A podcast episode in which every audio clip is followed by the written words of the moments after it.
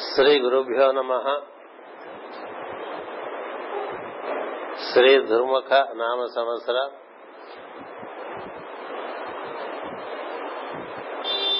శుభాకాంక్షలు సోదర బృందానికి అందరికీ.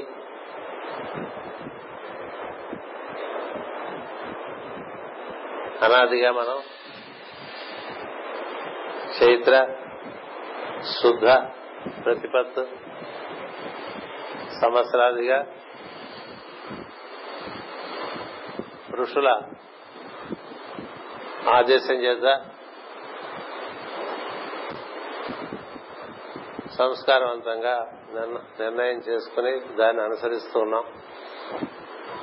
ఈ రోజున అందరూ నూతనమైన ఉత్సాహంతో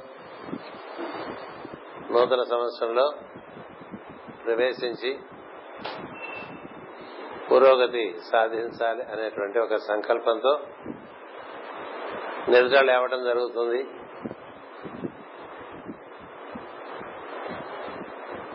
సూర్యుడు చైత్రమాసంలో ఉండగా చంద్రుడు ఆ సూర్యుడిని చేరడం అనేటువంటిది జరుగుతూ ఉంటుంది.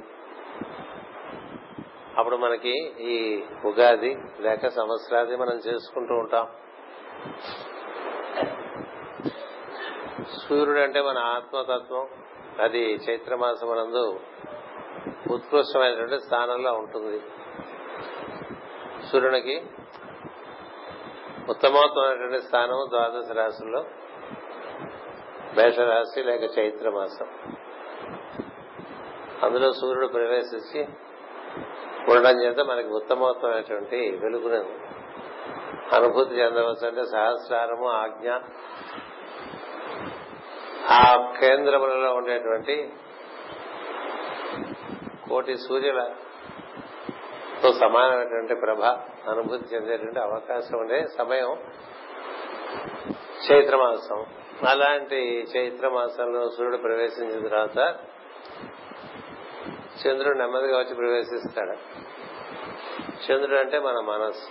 చంద్రమా మనసో జాత. ఈ చంద్రుడు సూర్యునితో అనుగుణంగా ఉన్నప్పుడు మానవులైనట్టు మనం మనసు ప్రధానంగా ఉన్నటువంటి వాళ్ళం చక్కని అనుభూతి పొందేటువంటి అవకాశం ఉన్నది. మన శిరస్సునందు ఇప్పుడు పైభాగమునందు అంటే కనుబొమ్మల పైభాగమునందు సూర్యుడు యొక్క సంచారం ఉన్నట్లుగా మనం భావన చేసుకుంటూ ఉండాలి. అక్కడ సూర్య సంచారం జరుగుతున్న మనం మనస్సు మనోప్రజ్ఞ కలిగిన వాళ్ళం కాబట్టి మన ప్రజ్ఞ మనస్సు ఎందే ఎక్కువ సంచరిస్తూ ఉంటుంది కాబట్టి మన మనసు కూడా ఈ మేషరాశిలో ప్రవేశించడం అంటే చంద్రుడు మేషరాశిలో ప్రవేశించడం. అలా ప్రవేశించి సూర్యుని దగ్గరగా చేరాడు అనుకోండి అప్పుడు మనకు ఉగాదిగా మనం ఏం చేద్దంటే మనో మనస్సులో ఉండేటువంటి మనం ప్రజ్ఞ అది మనలో ఆత్మతత్వాన్ని చేరుకుంటుంది. మనమంతా సహజంగా ఆత్మవంతులం కానీ ఈ ప్రపంచంలోకి ప్రవేశించడం చేత క్రమంగా మనసులోకి ఇంద్రియాల్లోకి శరీరంలోకి బాహ్యంలోకి దిగజారి ఉంటాం. అలాంటి దిగజారిన జీవుల్ని మళ్ళీ ఉద్ధరించుకోవాల్సినటువంటి ఒక బాధ్యత జగత్తులకు తల్లిదండ్రులుగా ఉన్నటువంటి పార్వతి పరమేశ్వరుడు అండి. లక్ష్మీనారాయణ అనండి వారి యొక్క కర్తవ్యంగా ఏర్పడింది వారి బాధ్యతగా ఏర్పడింది. అంచేత మనకి జ్ఞానము బాగా సముపార్జనం చేసినటువంటి పురుషుల ద్వారా ఈ సాంప్రదాయాన్ని మనకి అందించారు. ఈ చైత్రమాసం అంతా కూడా తొమ్మిది రోజుల పాటు ఈ రోజు నుంచి చక్కగా పరమాత్మ యొక్క ఆరాధన శిరస్సు ఎందుకంటే శిరస్సే వెలుగుకి మూలమైనటువంటి స్థానం మనకు శ్రీకృష్ణోద్యౌ అంటూ ఉంటాం. అంటే శిరస్సునందే మనకి విద్యుత్తుతో కూడినటువంటి వెలుగు దర్శనం అవుతుంది. ఆ వెలుగులో బాగా రుచి కలిగినటువంటి వారు ఇక పదార్థమైన విషయంలో అంత పెంపర్లాడుతూ ఉండరు.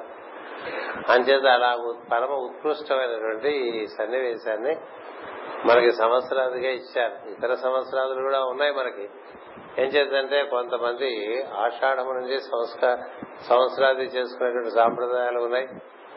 అలాగే శరణవరాత్రుల నుంచి సంవత్సరాది చేసినటువంటి మనకి దసరా సంవత్సరం అనేటువంటిది ఒకటి ఉన్నది. దీపావళి సంవత్సరం అనేటువంటిది ఒకటి ఉన్నది. అలాగే మనకి మకర సంక్రమణం నుంచి సంవత్సరాది ప్రారంభించే సాంప్రదాయాలు రకరకాల సాంప్రదాయాలు మనకి మానవ జాతిలో కనిపిస్తున్నప్పటికీ ఉత్తమోత్తమైనటువంటి సంవత్సరాది మనకి ఈ చైత్ర మాసంలో సూర్యచంద్రుడు సూర్యుని చేరి చంద్రుడు కొంచెం ముందుకు వెళ్తే ఆ సమయంలో సూర్యచంద్రుల యొక్క సమాగమ సమయంలో మనకి ఈ ఉగాది ప్రతి సంవత్సరము సంవత్సరాది అన్నారు ప్రతి సంవత్సరం మనకి ఒక చక్కని కాలచక్రంలో ఇంకొక మారు మరల మనం ప్రవేశించి చక్కగా దాన ధర్మాలతో జీవిస్తూ దైవారాధన చేసుకుంటూ ఇంకొంత ఉత్తమమైనటువంటి స్థితిలోకి వెళ్ళడానికి ప్రయత్నం చేసుకోవడానికి కాలం ఎప్పుడు అవకాశం ఇస్తుంటుంది. ఆ అవకాశాన్ని మనం సద్వినియోగం చేసుకుంటూ ఉండాలి. ఏం చేద్దంటే ఇక్కడి నుంచి కర్కాటక రాశి లేక ఆషాఢ మాసం వచ్చేసరికి సూర్యుడు మన శిరస్సు నుంచి మన హృదయం వరకు దిగి వస్తాడు. అంచేత మనకి ఉత్తరాయణ పుణ్యకాలంలో ఈ ఉత్తర భాగం ఏదైతే ఉందో తొంభై తొంభై మూడు రోజులు ఉంటుంది ఇది. ఈ తొంభై తొంభై మూడు రోజుల్లో మనలో శిరస్సులో ప్రవేశించినటువంటి సంవత్సర పురుషుడు రూపంలో ఉండేటువంటి భగవత్ తత్వము అలా మనకి వైశాఖంలో ముఖంలోకి దిగివచ్చి జ్యేష్ఠంలో మన కంఠము భుజములు ఎందుకు దిగివచ్చి కర్కాటకమునందు మన హృదయం చేరుతుంది. అటుపైన సింహమునందు మన ఉదర వితారం జరుగుతుంది. ఆ తర్వాత అంతా కూడా పదార్థమైన లోకాలు చాలా బరువుగా ఉంటాయి. చేత ఇదంతా బాగా మనలో ఈ వెలుగు నింపుకుంటే మనం చూడండి పొద్దునే బాగా దిట్టంగా బ్రేక్ఫాస్ట్ చేసి బయలుదేరిన వాడు సాయంత్రం వరకు వాడికి ఇంకా ఆహారం కోసం ఎదుర్కోకుండా ఎట్లా పనిచేసుకుంటాడో అట్లా ఈ మూడు మాసములు లేక తొంభై రెండు తొంభై మూడు రోజులు దీన్ని చక్కగా వెలుగుతో నింపుకుంటే మిగతా తొమ్మిది నెలలు మనకి చాలా అద్భుతంగా మూడు నెలలు మిగతా తొమ్మిది నెలలు కాల్చేస్తుంది. అంతేకాదు అట్లా ఈ మూడు నెలల్లో తొంభై రోజులు ఉన్నాయి కదా. తొంభై రోజులు కాదురా తొమ్మిది రోజులు గట్టిగా దింపుకుంటే చాలని చెప్పారు ఋషులు. అందుకని ఇప్పటి నుంచి నవమి వరకు నవరాత్రులు అన్నారు. వసంత నవరాత్రులు. ఈ తొమ్మిది రోజులు గట్టిగా నీలో బాగా భగవద్భావన దింపుకుంటే బాగుంటుందన్నారు మరొక పద్ధతిలో ఏం చెప్పారంటే ఈ రోజు నుంచి పౌర్ణమి అంతం వరకు పదహారు రాత్రులు ఉంటాయి. ఈ పదహారు రాత్రులు పగళ్ళు చక్కగా నీలో పదహారు గడలు పెంపొందించేట్టుగా నువ్వు బాగా ఆరాధన పెంచుకో. పెంచుకుంటే ఏం జరుగుతుందంటే రాబోయేటువంటి కాలంలో నువ్వు ధీరుడవై పని చేసుకుంటూ ముందుకు సాగిపోతావు. అంతేగాని మీనమేష లెక్క పెట్టుకుంటూ ఈ పని చేయాలా? ఈ పని అక్కర్లేదా? మాటి మాటికి శని ఎక్కడున్నాడు రాహు ఎక్కడున్నాడు కేతు ఎక్కడున్నాడు అమ్మో కుజుడు మనకి ఇప్పుడు లగ్నం మీదకి వచ్చాడు. ఇలాంటి భయాలు లేకుండా జీవించేస్తాం. అంచేత దైవారాధన చేత మనకి కాలం అనుకూలమై నడుస్తుంది. అంచేత ఆ విధమైన ఆరాధన విధానం మనకి ఇచ్చారు అందుకని ధీరులైనటువంటి వాళ్ళు తమ యొక్క ప్రజ్ఞను క్రమంగా దైవారాధన ద్వారా మనోలోకంలోంచి మనోకోశంలోంచి బుద్ధి కోశంలోకి ప్రవేశింప చేసుకోవాలి మనమంతా అందుకు ఈ జగద్గురు పీఠంలో ఈ మాస్టర్ శ్రీవి యోగము మన మాస్టర్ గారు ఇచ్చినటువంటి విజ్ఞానము వాటిని అవగాహన చేసుకుని తదనుకున్నటువంటి జీవితంగా మన జీవితాన్ని మలుచుకోవడానికి ఒక ప్రయత్నం చేసుకుంటూ ఉన్నాం. అది జరుగుతూ ఉంటే మనలో బుద్ధి బాగా వికాసం చెంది కాలము దాని దానికి ఒక తీరు ఉంటుంది. ఆ తీరు ప్రకారమే నడుస్తుంది. ఇంకొక రకంగా మనకు మనకు కావాల్సిన వచ్చేట్టుగా కాలం నడవదు. కదా? మనం ఎంత కాదనుకున్నా సాయంత్రం ఆరు గంటలకి చీకటి పడిపోతుంది. నువ్వు ఎంత వద్దనుకున్నా చీకటి పడిపోతుంది కదా? నువ్వు ఎంత వద్దనుకున్నా మళ్ళీ పొద్దున ఆరు గంటలకి వెలుగు వచ్చేస్తుంది. దానికి ఒక ఒక పద్ధతి ఉన్నది. ఆ పద్ధతి ప్రకారం పోతుంటుంది. దాన్ని అవగాహన చేసుకుంటే తదనుగుణంగా మన జీవితాన్ని మలుచుకోవడానికి మనకి ఈ రోజున ఈ విధంగా పంచాంగ శ్రవణం రూపంలో కొంత మనకి సూచన అందిస్తుంది జ్యోతిర్విద్య. జ్యోతిర్విద్య ఏం చూపిస్తుంది? ఇట్లా టార్చ్ లైట్ వేస్తే ఇక్కడ ఇది ఉంది ఇక్కడ ఉంది అక్కడ ఉంది. జాగ్రత్తగా చూసుకుని ముందుకు వెళ్ళి సాగిపోతూ ఉండు అని చెప్తూ ఉంటుంది. అంచేత మనకి పంచాంగ శ్రవణం చేయడం అనేటువంటిది ఒక ఆచారంగా పెద్దలు మనకిచ్చారు అది మనం ఎంతో కాలంగా ఈ విధంగా ఉగాది సాయంత్రం నిర్వర్తించుకుంటూ ఉన్నాం. కాకపోతే ఇందులో ముఖ్యమైన విషయం ఏంటంటే మనకి గ్రహ సంపత్తి అది అటు ఇటుగా ఉంటూ ఉంటుంది ఎప్పుడు. ఎంత అన్ని గ్రహముల మీద కూడా ఆధిపత్యం సంపాదించినటువంటి రావణుడు కూడా తనకి కుమారుడు కలిగే సందర్భంలో గ్రహాలన్నింటినీ బాగా గట్టిగా ఆదేశించాడు. చంపేస్తాను మీరందరూ మేమి ఉచ్చ స్థానాల్లో ఉండకపోతే ఎందుకంటే నాకు కొడుకు పుడుతున్నాడు ఆ టైంకి మీరంతా ఇట్లా ఉండాలని చెప్పి. అని చెప్తే అలా అన్నప్పటికీ కూడా ఇంద్రజిత్తు పుట్టే సమయానికి కాస్త గ్రహ దేవతలు దండు మారారు. ఆ కాలు అడుపెట్టి ఈ కాలు అడుపెట్టి వాళ్ళు చేయాల్సినవని చేసేసారని పురాణం చెప్తుంది. అంచేత ఇంద్రజిత్తు ఎంత పరాక్రమవంతుడైనా సరే మరణించవలసిన పరిస్థితి ఏర్పడింది అంచేత కాలాన్ని ఎవరు శాసించలేరు కాలాన్ని అనుసరించవచ్చు. కాలాన్ని శాసించడానికి వీల్లేదు. శ్రీకృష్ణుడు కూడా చక్రం వేసి పగలు ఆపేయలేదు. చక్రం వేసి ఏం చేశాడంటే ఇంకా పొగలు ఉన్నట్టుగా భ్రమ కల్పించాడు. అది ఆయన చేసినటువంటి తప్ప ఇక్కడ సూర్యుడు గతి ఆపలే సూర్యుడు గతి ఆపితే మొత్తం సూర్యమండలమే తేడా పడిపోతుంది. ఆయన చేత సూర్యుని గతి ఎవరు ఆపరు ఆపినట్లుగా భ్రమ కల్పించచ్చు. ఆయన చేత మనకి ఎవరు కాలాన్ని అనుసరించడమే తప్ప కాలాన్ని అనుసరించే శ్రీకృష్ణ పరమాత్మ పాండవులు అరణ్యవాసం చేస్తున్నటువంటి పద్నాలుగు సంవత్సరాల్లో పన్నెండు సంవత్సరాలు తపస్సుకు వెళ్ళిపోయాడు ఆయన మనకి ఇప్పుడేం పని లేదు ఒక పన్నెండేళ్ళ పాటు మనం ఏమి చేయలేమనుకున్నాడండి. లేదు అంత పరమాత్మ కూడా. ఈ భూమి మీద పన్నెండు సంవత్సరాలు మనం చేయగలిగిన పని ఏం లేదు. ఇప్పుడు ఏవి బాగా ఆధర్మం పెచ్చు పెరిగిపోయిన సందర్భంలో ఓ పన్నెండేళ్ళు తపస్సు చేశాడు ఎవరు? శివుని గూర్చి. ఎందుకంటే ఆ తర్వాత ధర్మ సంస్థాపనానికి కావాల్సిన రుద్రశక్తి అంతా తన అందరూ నిబిడీకృతం చేసుకుని మళ్ళీ ఆయన రంగంలోకి దిగాడు. ఇలా కనిపిస్తే మనకి రాముడు అంతటి వాడు అలా నడిచాడు. హరిశ్చంద్రుడు అలా నడిచాడు. అంచేత బుద్ధిమంతులు ఏం చేస్తారంటే కాలాన్ని ఎరిగి తమ యొక్క బుద్ధి చేత క్రమంగా దాన్ని బుద్ధిబలం చేత ఆత్మబలం చేత కష్ట సమయాన్ని దాటి ముందుకు వెళ్ళిపోవటం అనేటువంటి తప్ప అవి రాకుండా ఉండాలని చేసే ప్రయత్నాలు ఎవరికీ ఫలించలేదు మనకు అసలు ఫలించడం ఏం సందేహం లేదు. అంచేతే వసుదేవుడు మాట చెప్తాడు కంసుడి దేవకి దేవిని తీసుకెళ్తున్నప్పుడు ఇప్పుడు ఆకాశవాడు పలుకుతుంది. అనవసరంగా పలికిందేమో అనిపిస్తుంది.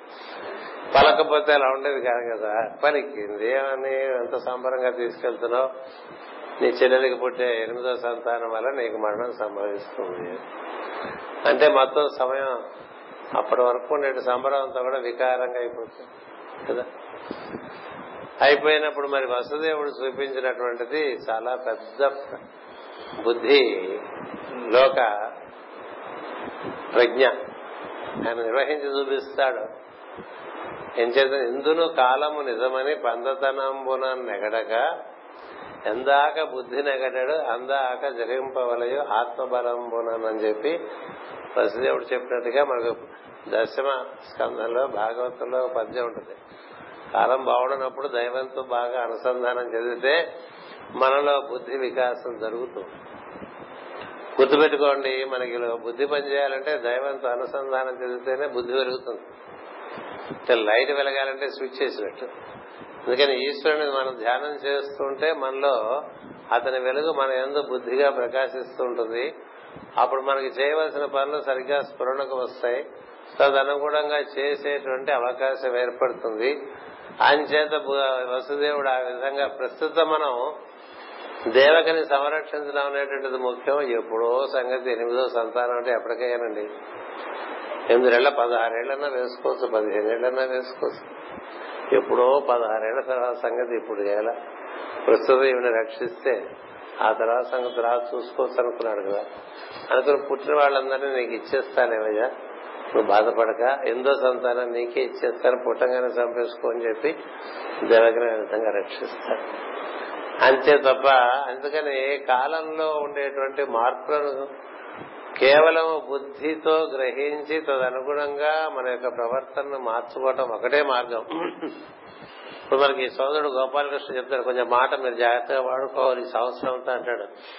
అంటే మనం మాట వాడుకోవటం అప్పటికప్పుడు మార్చుకోగలమా? మార్చుకోలేము అప్పటి నుంచో అలవాటు ఏదేదో మాట్లాడటం అనేటువంటిది. ఇవాళ మారదు కాబట్టి చిక్కులు వస్తాయి కానీ మారాలంటే దైవాన్ని ఆరాధన చేస్తే మారు అంచేత బుద్ధి మనకు వికాసం కలగాలంటే దైవారాధన ఒకటే మార్గం. మన లోపల ఉన్నటువంటి ఈశ్వరుని ధ్యానం చేయటం గాని మన బయట ఆయన ఒక ప్రతిమను అంటే ఆయన ప్రతినిధిగా ఒక మూర్తిని పెట్టి ఆరాధన చేయటం కానీ చేస్తూ ఉంటే మన మనసు నుంచి ఉండేటువంటి స్వభావం పనిచేయక బుద్ధి నుండి దైవీ స్వభావం పనిచేసి మన కడతీర్చేటువంటి విధానం మనకి పెద్దలు చూపించినటువంటి విధానం. ఎంత చెప్పినా కాలం గురించి ఎవరికి పూర్తిగా తెలియదు. అది నిస్సందేహం. అందుకని మనం అట్ట మీద కాలం పుస్తకం మీద కాలము విచిత్రము దుస్తరం ఎట్టివారికి ఎంత వాళ్ళకైనా దాటగలిగింది కాదు కాలము.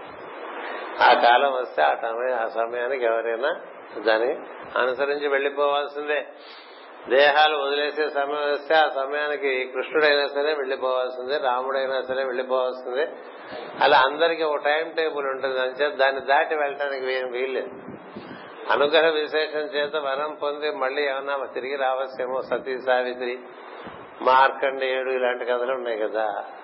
అది దేని వల్ల సాధ్యపడుతుంది విశిష్టమైనటువంటి దైవారాధన వల్ల సాధ్యపడే తప్ప మరొక విధంగా సాధ్యపడేటువంటి విషయంగా కనిపించవు. మనం అంతా చాలా మంచివాళ్ళం కదా మనకి ఎందుకు కష్టాలు వస్తూ ఉంటాయని మనం అనుకుంటుంటాం అది కూడా ఉంది. ఇన్ని మంచి పనులు చేస్తూ ఉంటారు మీ కష్టాలు ఏమిటంటూ ఉంటారు కదా. ఇప్పుడు రాముడు కన్నా మంచివాడు ఎవడున్నాడు? ధర్మరాజు కన్నా మంచివాడు ఎవడున్నాడు? ఉన్నాడా? హరిశ్చంద్రుడు కన్నా ధర్మాత్ముడు ఉన్నాడా? నరుడు కన్నా ధర్మాత్ముడు ఉన్నాడా?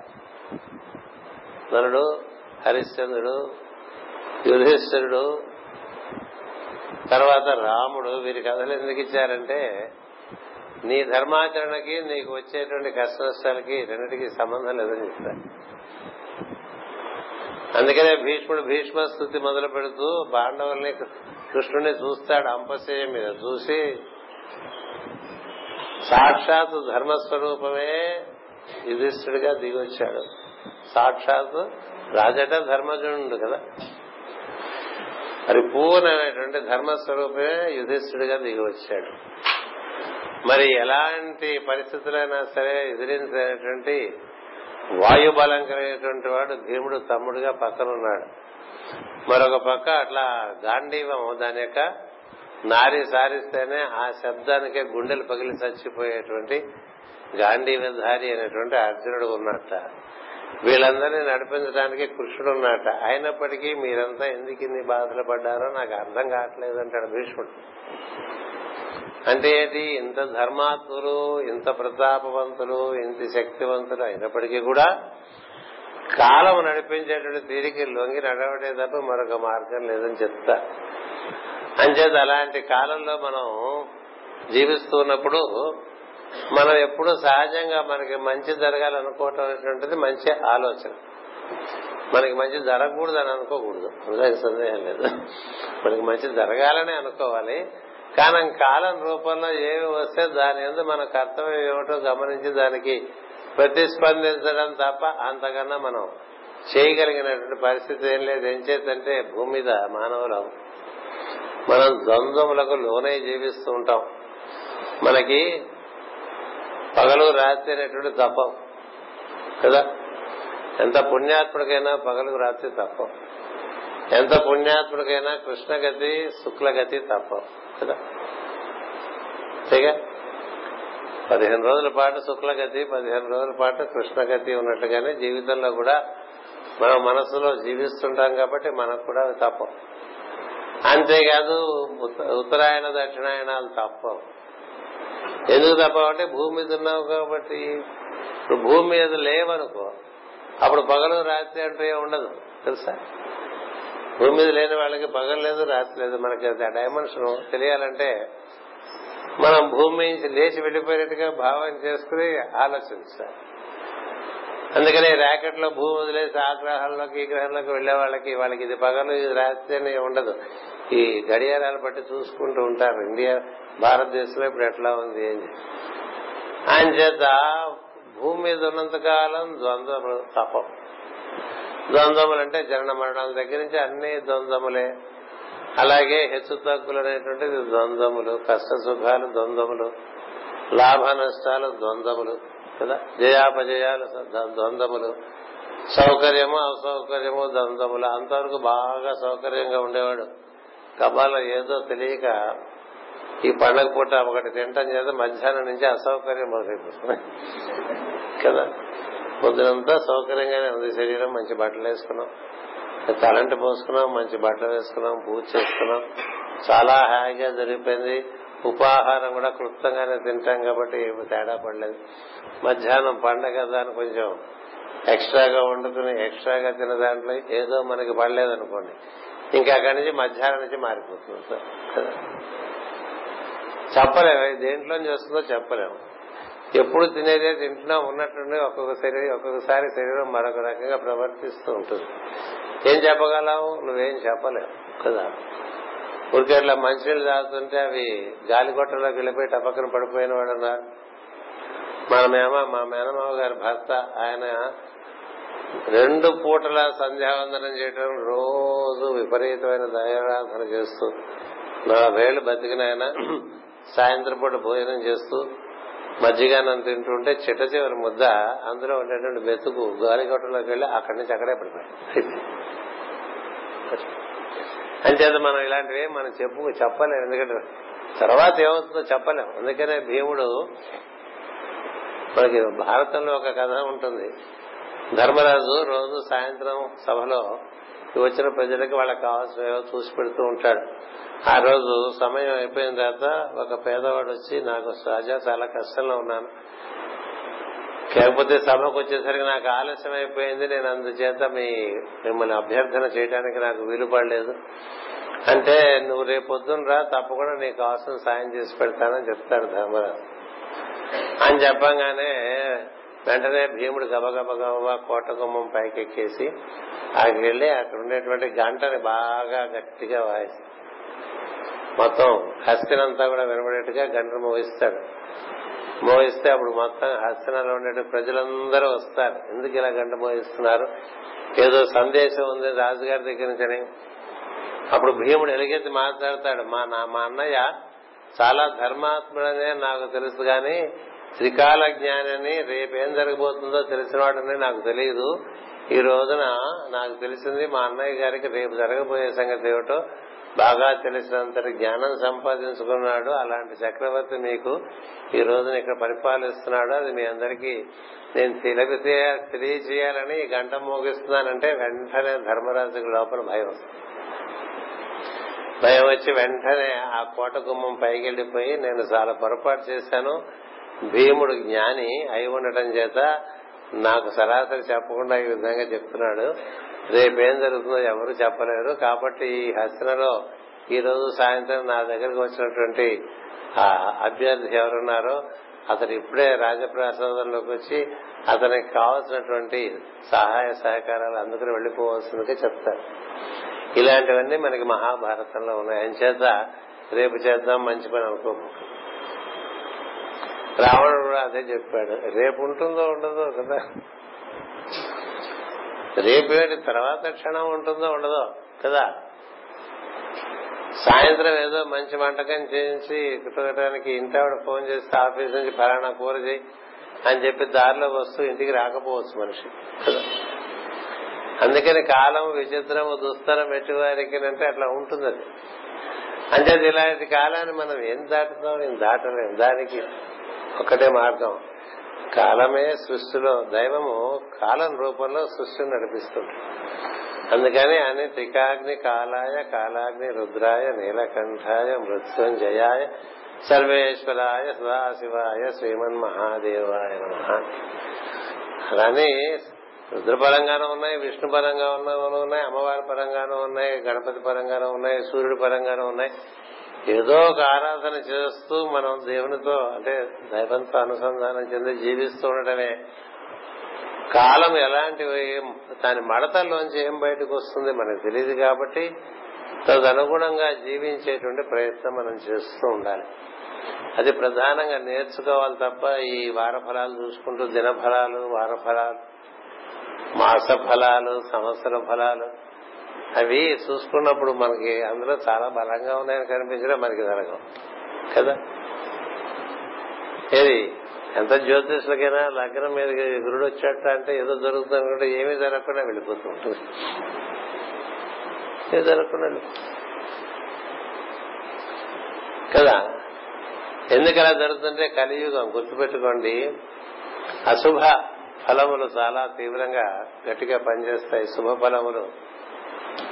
అంత బలంగా ఉండవు. మన మంచి కార్యములు చేసేటువంటి వాటిలో ఉండే మనకి పట్టుదల కన్నా మనకు ఉండేటువంటి రాగద్వేషాలు కామక్రోధాలు లోభమోహాలు ఈర్షాసూయలో ఉండే పట్టుదల ఎక్కువ. కదా? ఒకటి కూర్చి మనకి ఏదైనా ఒక దురభిప్రాయం ఉంటే అది జన్మాంతం అలాగే ఉంటుంది మనకి. ఏం చేస్తే దాని పట్టుదల ఎక్కువ. దాని పట్టు ఎక్కువ. అలాగా అశుభమైనటువంటి ఫలములు ఉంటాయి. నవనాయకులు అశుభ అశుభులు శుభులు అని చెప్తారు కదా. నిజానికి ఈ సంవత్సరం మనకి ఏడుగురు శుభులు ఇద్దరే అశుభులు. రెండు గ్రహములు అశుభులు ఏడు గ్రహములు శుభులు అయినప్పటికీ దీన్ని దుర్ముఖ అన్నారండి అదేంటండి? న్యాయంగా ఉంది.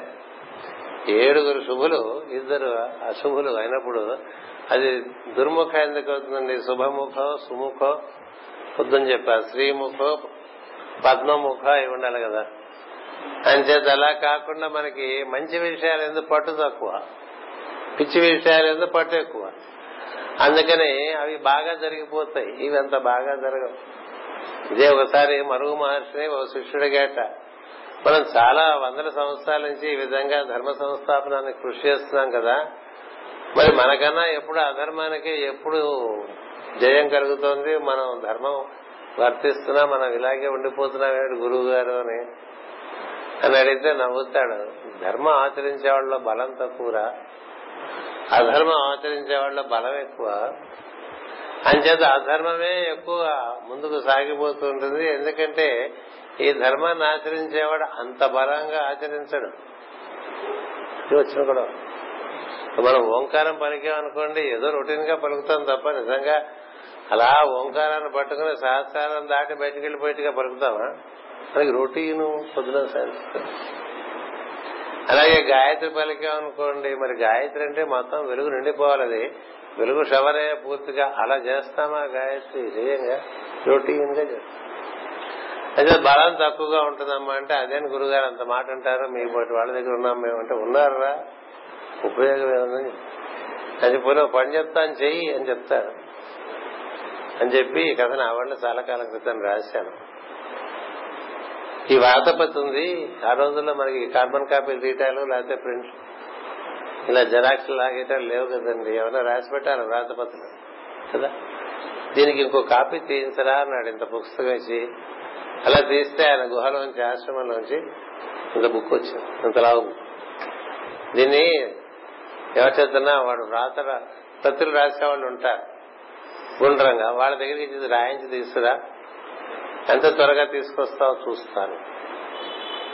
అంటే సరే అలాగే అంటాడు. వెళ్తాడు ఉన్న వాళ్ళలో శ్రేష్ఠమైనటువంటి రాయస్ పట్టుకుంటాడు. పట్టుకుని బాబు ఈ పుస్తకం రాసి పెట్టాలమ్మా. దీనికి చాలా అత్యవసరంగా రాసి పెట్టాల్సిన పరిస్థితి ఉన్నది. ఆయన చేత నువ్వు దీన్ని త్వరగా త్వరితగతిని దీన్ని కాపీ తీసి నాకు ఇవ్వాలని అడుగుతాను అడిగితే పేపర్లు వేస్తారంటాడు పేపర్ అంటే ఏమిటి ఆ రోజుల్లో? తాళపత్రాలు కదా? అంత పేపర్ లేదు నా దగ్గర. ఏదో ఒకటి అరా కరపత్రాలు రాయడానికి ఉంది తప్ప ఇంత ఉగ్రంథం రాసేటండి. తాళపత్రాలు నా దగ్గర లేవు ఎలా అని అడుగుతాడు. అంటే సరే ఈయన వెళ్ళి అన్ని చోట్ల తిరిగి మొత్తాన్ని తాళపత్రాలను పోగేసి వస్తే మరి సిరాయో అంటాడు అప్పుడు. మన ఇంటికి కూడా పెయింట్ వేయడానికి వచ్చేవాళ్ళు పెయింట్ డబ్బాలు తెచ్చారా అంట తెచ్చారంటాం. వచ్చిన తర్వాత మరి బ్రష్లు ఏవి అంటాడు? ఏమిటో మనం తీసుకున్నాం వాడు పెయింట్ డబ్బాలే చెప్తాడు బ్రష్లు చెప్పడు కదా. అప్పుడు మళ్ళీ మనం బ్రష్లు తెచ్చగలిగితే రేపు వస్తారని అంటాడు. కదా ఇలా ఉంటుంది ప్రపంచం. అంచేత వాడు అప్పుడు సిరాయో అన్నాడు. అంటే సిరా కూడా పోగేసుకుంది తెచ్చేసరికి ఓ వారం రోజులు అయిపోయింది. సో వారం రోజులు అయిపోయి తాళపత్రం తాళపత్రాలు ఇచ్చాడు సిరా ఇచ్చాడు. ఇట్లా ఆయన వెళ్ళి ఇంకా మరి మూడు వారాలు ఏంటంటే మూడు వారాలు కాదు నెల రోజులు ఇక్కడి నుంచి అన్నాడు. ఇక్కడి నుంచి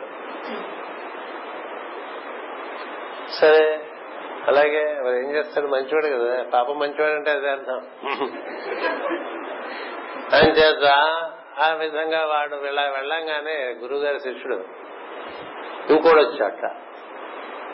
వాడు వచ్చి ఇంకో బుక్ పట్టుకొచ్చాడు. అంటే అది కలి ప్రచారానికి పనికొచ్చే పుస్తకం కలి ధర్మానికి. పట్టుకొచ్చి బుక్ కాపీ తీయన్నాడు కాపీ తీయంటే కాగితం కావాలన్నాడు. కాగితం కావాలంటే కాగితం కావాలని ఇలా బాగు తీశాడు. తీసి కంట మీద పెట్టి నీవు కాగితం నీ దగ్గరుంటే నువ్వు రాయి లేకపోతే నువ్వే తెచ్చుకుని రాయి.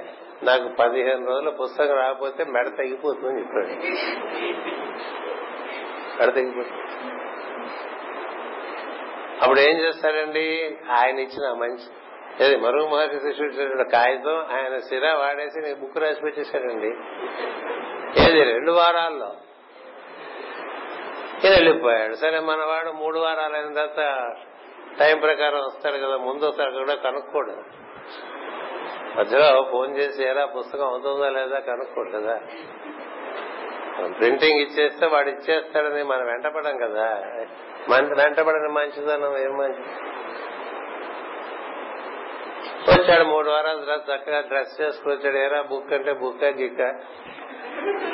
నాకు ప్రాణాంతకం మీదకి వచ్చేసింది. అందుకని నువ్వు ఇచ్చిన కాగితం నువ్వు ఇచ్చిన సీరాతో వాడికి పుస్తకం రాసి ఇచ్చేసాను. మళ్ళీ నువ్వు కాగితం తెచ్చుకో సీరా తెచ్చుకోనాడు అప్పుడు అప్పుడు మరో మహర్షి అక్కడ ప్రత్యక్షమై ఏమైంది నీ పని అని అడుగుతా. ఇది మా దగ్గర ఉండేవాళ్ళు మీరు. మీరు ఇలా ఉంటారు. వాళ్ళ దగ్గర ఉండేవాళ్ళు అలా ఉంటారు. అని చేత ధర్మ సంస్థాపన అంటే ఎలా అవుతుంది రా ఎందుకీగా చెప్పానంటే మనం ఆచరించే ధర్మం ఇంత బలహీనంగా అనుకుంటుంటే అబ్బో మనం చాలా గాయత్రి చేస్తాం రోజు శివుడి గారు తలుచుకుంటున్నాం రోజు పూజలు చేస్తాం. బలం ఉండదు చేసే దాంట్లో పట్టుండదు. చేస్తాం. అన్నీ చేస్తాం. మరి అప్పుడు శుభగ్రహాలు ఎట్లా పనిచేస్తాయండి? ఏడు శుభగ్రహాలు వాడిని అలా దూరం నుంచి చూసి అలా చూసి వెళ్ళిపోతుంటాయి అశుభ గ్రహాలు వాళ్ళు వచ్చారంటే వీడంతా చక్కగా సెలవిడి సుదులాగా వాడు దొరకడం. కదా? అందుకని వీడు బాగా పట్టుకుంటాయి చేస్తే మనకి శుభగ్రహాలు అశుభ గ్రహాలు మన ఎంతంత గొప్పగా పనిచేయడంలో శుభగ్రహాలు అంతంత మాత్రంగా పనిచేయటంను అశుభ గ్రహాలు బ్రహ్మాండంగా పనిచేయటం అనేటువంటిది కలియుగంలో జరిగే ఒక సత్యం. అంచేత అలాంటి సత్యాన్ని మీరు గ్రహించాలి. చెప్పి బలం పెంచుకోవాలి. ఆ విధంగా బలం పెంచుకుని అప్పుడు మనం ఇందాక చెప్పినటువంటి ఉపాయాలన్నీ కూడా చక్కగా జీవితంలో తెచ్చుకుంటే ఈ కాలం అనేటువంటి కాలం అసలు కనపడదు కదండి. కనిపిస్తుంది it is the duration between two events అని నిర్వచించారు పెద్దలు. Time is the duration between two events అన్నారు కదా? అంచేత ఒక ఈవెంట్ తర్వాత ఒక ఈవెంట్ మధ్యలో ఉండేది మనకి కనిపిస్తుందా? మనం ఈవెంట్లో ఉండిపోతుంది ఇక్కడ టాల్ స్టాంత్ వాడు మహామేధావులంతా ఇంగ్లాండ్లో ఉన్నారట ప్యారిస్లో ఉన్నారట. వాళ్ళు వెళ్ళి కనుక్కుందామని రష్యా దేశం నుంచి ను తర్వాత లండన్ వెళ్ళి ప్యారిస్ వెళ్ళి కనుక్కున్న టైం అంటే ఏమిటని అడిగారట. అందరు గడియారం చూపించారట. ఇది సరే టైం అంటే ఏమిటని అడిగారు. అనిర్వచమైనటువంటిదే సమయం కాలం కదా? అలాంటి దాన్ని కొంత కొంత గ్రహించి తదనుగుణంగా మనం ముందుకు సాగటానికి చేసే ప్రయత్నంలో ఈ ఈ పంచాంగ శ్రవణము రాశి ఫలాలు ఇవన్నీ తెలుసుకోవడం అనేటువంటిది మనలో అవగాహన పెంచడానికి. కానీ ఇందాక నుంచి మీకు చెప్పినటువంటి ఐదారు సూత్రాలు మాత్రం అవి మీకు జన్మ జన్మలకి పనికొచ్చేటువంటి సూత్రాలు. అవి ఎక్కువ మనసులో పెట్టుకోండి. మిగతా విషయాలు ఎప్పుడు అలాగే ఉంటుంది జరుగుతూ ఉంటాయి. ముందుకు సాగుతూ ఉంటాం. సాగుతున్న కొద్దీ మనలో దైవీతత్వం పెరగాలి. పెరగటం అంటే అప్పుడు మన మనోలోకాల నుంచి బుద్ధి లోకాలకు పెరుగుతాం. బుద్ధి లోకాల నుంచి ఆత్మలోకాలకు పెరుగుతాం. అంచేత ఈ విధమైనటువంటి అవగాహన మీ అందరికీ మనం అంతా ఒక జ్ఞానము యోగము భక్తి వైరాగ్యం అనేటువంటి నాలుగు సూత్రముల మీద నడవటానికి ఈ జగద్గురు పీఠంలో సభ్యుడిగా చేయడం భక్తి జ్ఞాన యోగ వైరాగ్యం. ఈ నాలుగు ఎందు మనకి ఎంత పెంపు ఉన్నదో చూసుకోండి. కాలం దానికి ఉంది కాలం వెళ్తూనే ఉంటుంది. అని చేత ఈ నాలుగు విషయాలు మీకు చెప్తున్నాను. సోదరుడు గోపాలకృష్ణ ఇక్కడి నుంచి ఒక గంటన్నర సేపు. మనకి చాలా వేగంగా నేను చెప్తాడు అతను. అందరూ శ్రద్ధగా వినండి. దాంట్లోకి ఇమిడిపోకండి అది నేను చెప్పేది. ఆ చెప్పే విషయాలు గమనించండి. అందులోకి మీరు జ్వరపడకండి జ్వరపడితే చక్రంలో ఇరుక్కుపోతారు భావ చక్రంలో. జ్వరపడకుండా దాన్ని విని మీ యొక్క బుద్ధిని బట్టి మీ జీవితాన్ని నిర్వర్తించుకుంటూ నిర్వర్తించుకుంటానండి ఆ బుద్ధి బాగా ప్రకాశించడానికి దైవము ధ్యానం చేయటం నా వివిధ భక్తులు ఉన్నాయి ఏ విధంగా ఆరాధన చేసినా మనలో బుద్ధి వికాసం కలుగుతుంది. ఆ విధంగా నిర్వర్తించుకుందాం స్వస్తి.